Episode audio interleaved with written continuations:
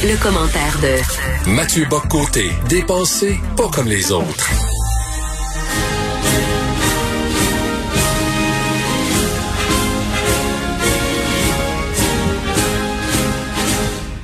Ah, je pensais lui faire plaisir à notre essayiste sociologue et chroniqueur euh, au Journal de Montréal. Mathieu Bocoté, bonjour. Bonjour, et tu me fais plaisir. Quel bel Ben, écoute, oh, là, on a parti la Marseillaise. Écoute, euh, ça fait plaisir à Achille, à la régie, mais je sais toi aussi, parce que tu veux nous parler justement de la France en ce beau 14 juillet. Ben oui, alors il y a, y a, quelques euh, anniversaires qui nous servent de rituel en fait. Et le, le, 14 juillet, bon, alors euh, c'est la, la, fête nationale pour la France et c'est l'occasion pour les Québécois, me semble-t-il, de se rappeler du lien privilégié, du lien vital, du lien fondamental que nous avons avec la France. Euh, un lien qui autrefois était même central dans notre imaginaire collectif. On se rappelait que la première manière de nous nommer en Amérique, c'était sous le signe de la Nouvelle-France. On savait que nos racines françaises française était essentielle. On savait que la France était non seulement notre plus grand, mais peut-être même notre seul allié véritable à l'international. Euh, c'est avec, c'est grâce à la France et c'est le général de Gaulle que dans les années 60 et ensuite euh, ce qui a suivi, le Québec a été capable de se projeter sur la scène internationale. C'est la France qui en 95 était prête à nous soutenir si jamais nous avions eu le, courage de l'indépendance. Euh, c'est la France qui a contribué à notre présence dans la francophonie. Donc ça, on a la France, c'est pas un pays parmi d'autres pour des Québécois, c'est le pays à l'origine de notre existence, c'est le pays de nos ancêtres, comme on disait autrefois. Ce sont les cousins, c'est de la famille. Donc, il faudrait, surtout dans un monde qui aujourd'hui est complètement dominé par l'empire américain, qui nous américanise, les Québécois ont cette chance immense d'avoir accès à un autre univers de référence, un autre univers culturel, un autre univers symbolique qui est aussi le nôtre à bien des égards, qui n'est pas simplement celui d'une nation amie, mais d'une nation euh, avec qui on a des liens familiaux eh bien, j'ai l'impression plus que jamais qu'on devrait retrouver euh, nos racines françaises. Et là, ça veut dire à la fois sur le plan euh, sur le plan culturel. Euh, moi, je suis toujours fasciné de voir à quel point les Québécois ne prennent pas conscience du patrimoine exceptionnel dont qui est leur à travers la littérature française. Il y a une manière de de penser la vie intellectuelle, la vie publique aussi, qui qui caractérise la France, mais qui pourrait nous inspirer aussi, nous qui n'avons pas toujours le sens du débat. Il y a une manière aussi de penser la politique autrement que sur la logique exclusive des droits et du gouvernement des juges. Euh, la France, on l'a vu avec le projet de loi sur la laïcité, la loi sur la laïcité ici, qui n'était pas sans lien, c'était pas une reproduction québécoise d'un modèle français, mais qui n'était pas sans lien avec une inspiration française. Autrement dit, je pense que le Québec, pour résister en Amérique, doit, pour tenir, pour se maintenir, doit assumer ses racines françaises, ce qui implique de redécouvrir la France dans ce qu'elle a de mieux à offrir. Et Dieu sait qu'elle a beaucoup à offrir, même si elle vit depuis plusieurs années des années très difficiles. Oui, disons que c'est ainsi, surtout particulièrement quand on regarde ce qui se passe en France, on, se demande si on a le goût d'être si collé sur la France. Euh, je pense juste aux gilets jaunes. Bon, il y a, y a, eu quand même euh, quelques quelques mouvements en France euh, où on a voulu se distancier. Mais mais ce que je trouve intéressant dans ton approche, Mathieu, c'est que quand tu fais référence à la France, tu le fais. Puis là, ne me crucifie pas avant que j'aie fini ma phrase là, mais sous l'angle beaucoup de la culture, des racines et je me demande si au Québec, il n'y a pas quelque chose de très élitiste quand on fait référence à la France. Oui, oui, ben, oui, il y a pas de doute. On a, on a l'impression, et c'est vrai, qu'il y a la France, c'était la culture des élites. Hein. C'était euh, parler à la française, c'était le code des élites. Euh, il suffisait quelquefois ce qu'on appelait les retours d'Europe, euh, que des gens allaient passer six mois en France, ils revenaient avec à jamais l'accent parisien. Euh, ça pouvait être, il y a même, même, il y a encore quelques personnes aujourd'hui qui sont comme ça, ils ont fait un peu leur doctorat en France, ils reviennent ici, puis là à jamais ils vont avoir un accent un peu étrange, retravaillé, comme s'ils avaient trouvé là-dedans forme de marque aristocratique qu'ils voulaient s'approprier. Donc oui, la France est associée dans notre imaginaire une forme d'élitisme. Mais ça pourrait aussi être associé, si on veut voir les choses autrement, à une forme d'excellence.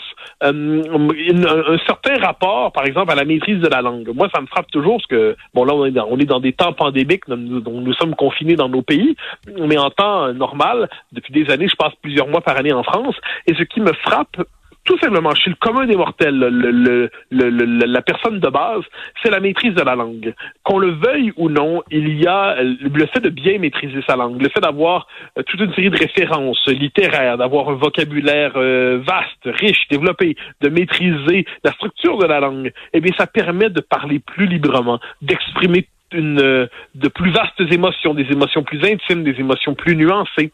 Or, de, manifestement, les Québécois, en la matière, ont, comme tu dirais, du retard. Ça ne veut pas dire qu'on qu'on n'aime pas notre langue, mais l'histoire a fait en sorte qu'on la maîtrise quelquefois un peu moins bien qu'on ne le devrait. Donc, la France là-dessus peut nous, on ne dirait pas avoir un complexe d'infériorité par rapport à elle, mais se rappeler qu'elle nous rappelle à quel point la langue peut être un facteur d'émancipation pour peu qu'on la maîtrise véritablement.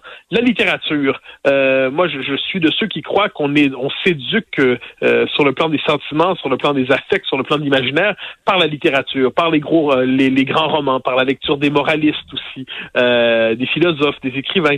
Et la France est quand même une tradition essentielle en la matière par laquelle passer.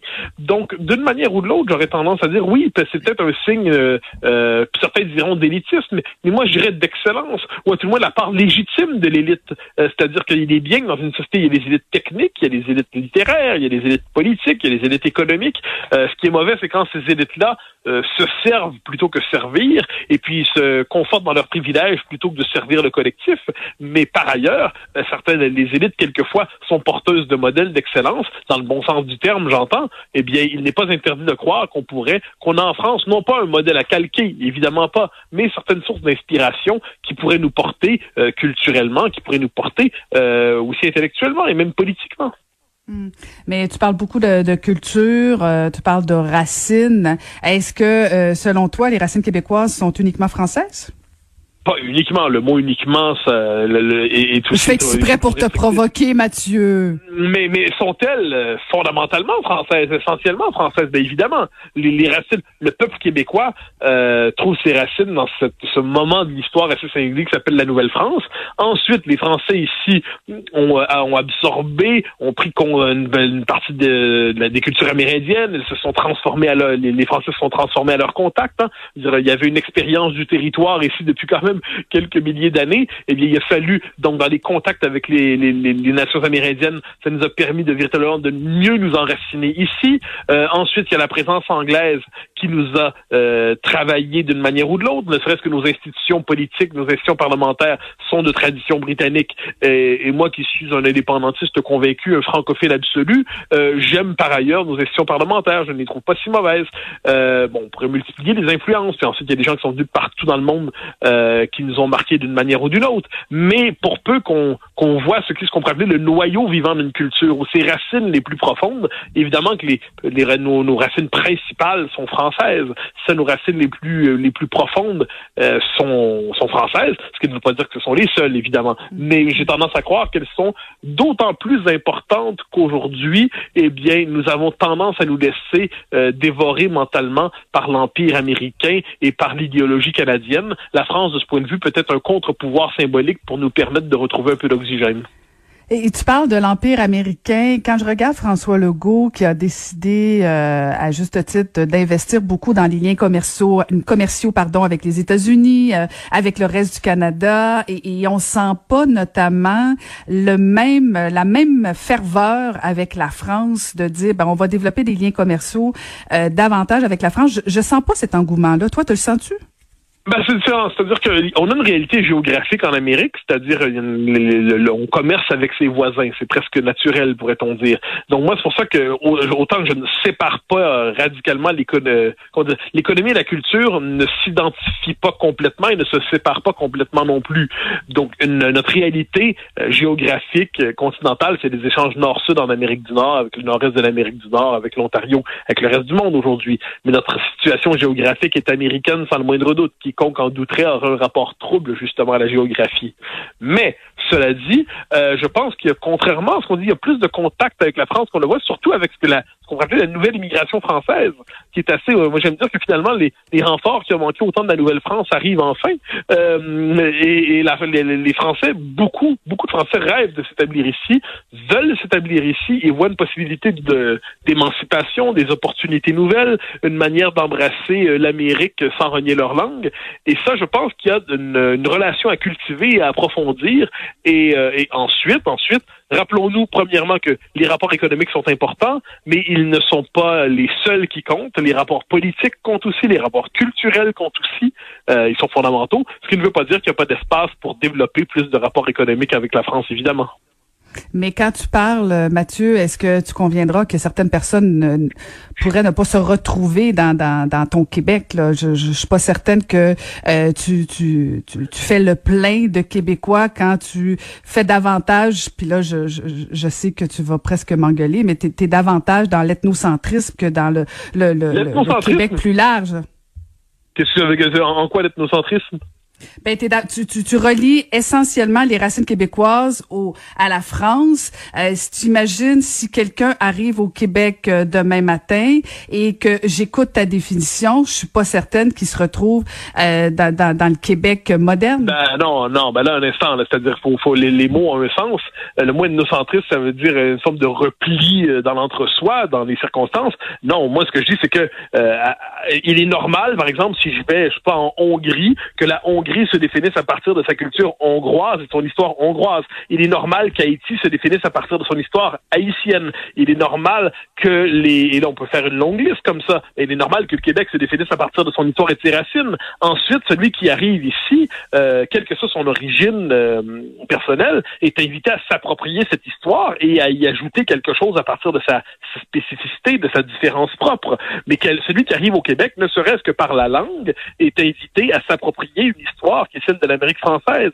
Celui qui arrive ici s'approprie notre drapeau est appelé à cela. Celui qui embrasse, ne serait-ce que partiellement, même pas l'indépendance, mais un désir d'autonomie, eh bien, souhaite que cette entité née de et qui s'est déployée sur plus de quatre siècles en Amérique conserve une existence politique propre. Euh, celui qui considère que la littérature française est aussi un peu la nôtre et que la littérature et que la chanson française est aussi un peu la nôtre, euh, à tout le moins qu'elle nous est accessible, reconnaît ça. Donc, moi, celui qui arrive au Québec, euh, c'est la moindre des choses de lui demander que de s'approprier l'héritage québécois. Et au cœur de cet héritage québécois, on trouve euh, un noyau identitaire. Ensuite, ça ne veut pas dire qu'il n'a pas sa propre, euh, son propre, sa propre identité, propre, sa propre différence qui viendra s'ajouter à tout cela. Mais pour moi, il n'y a pas de contradiction. Mais le terme ethnocentrisme, si pour les Québécois se définir à partir de leur histoire, c'est de l'ethnocentrisme, eh bien, soit les mots n'ont plus de sens, ou soit tous les peuples du monde sont ethnocentriques.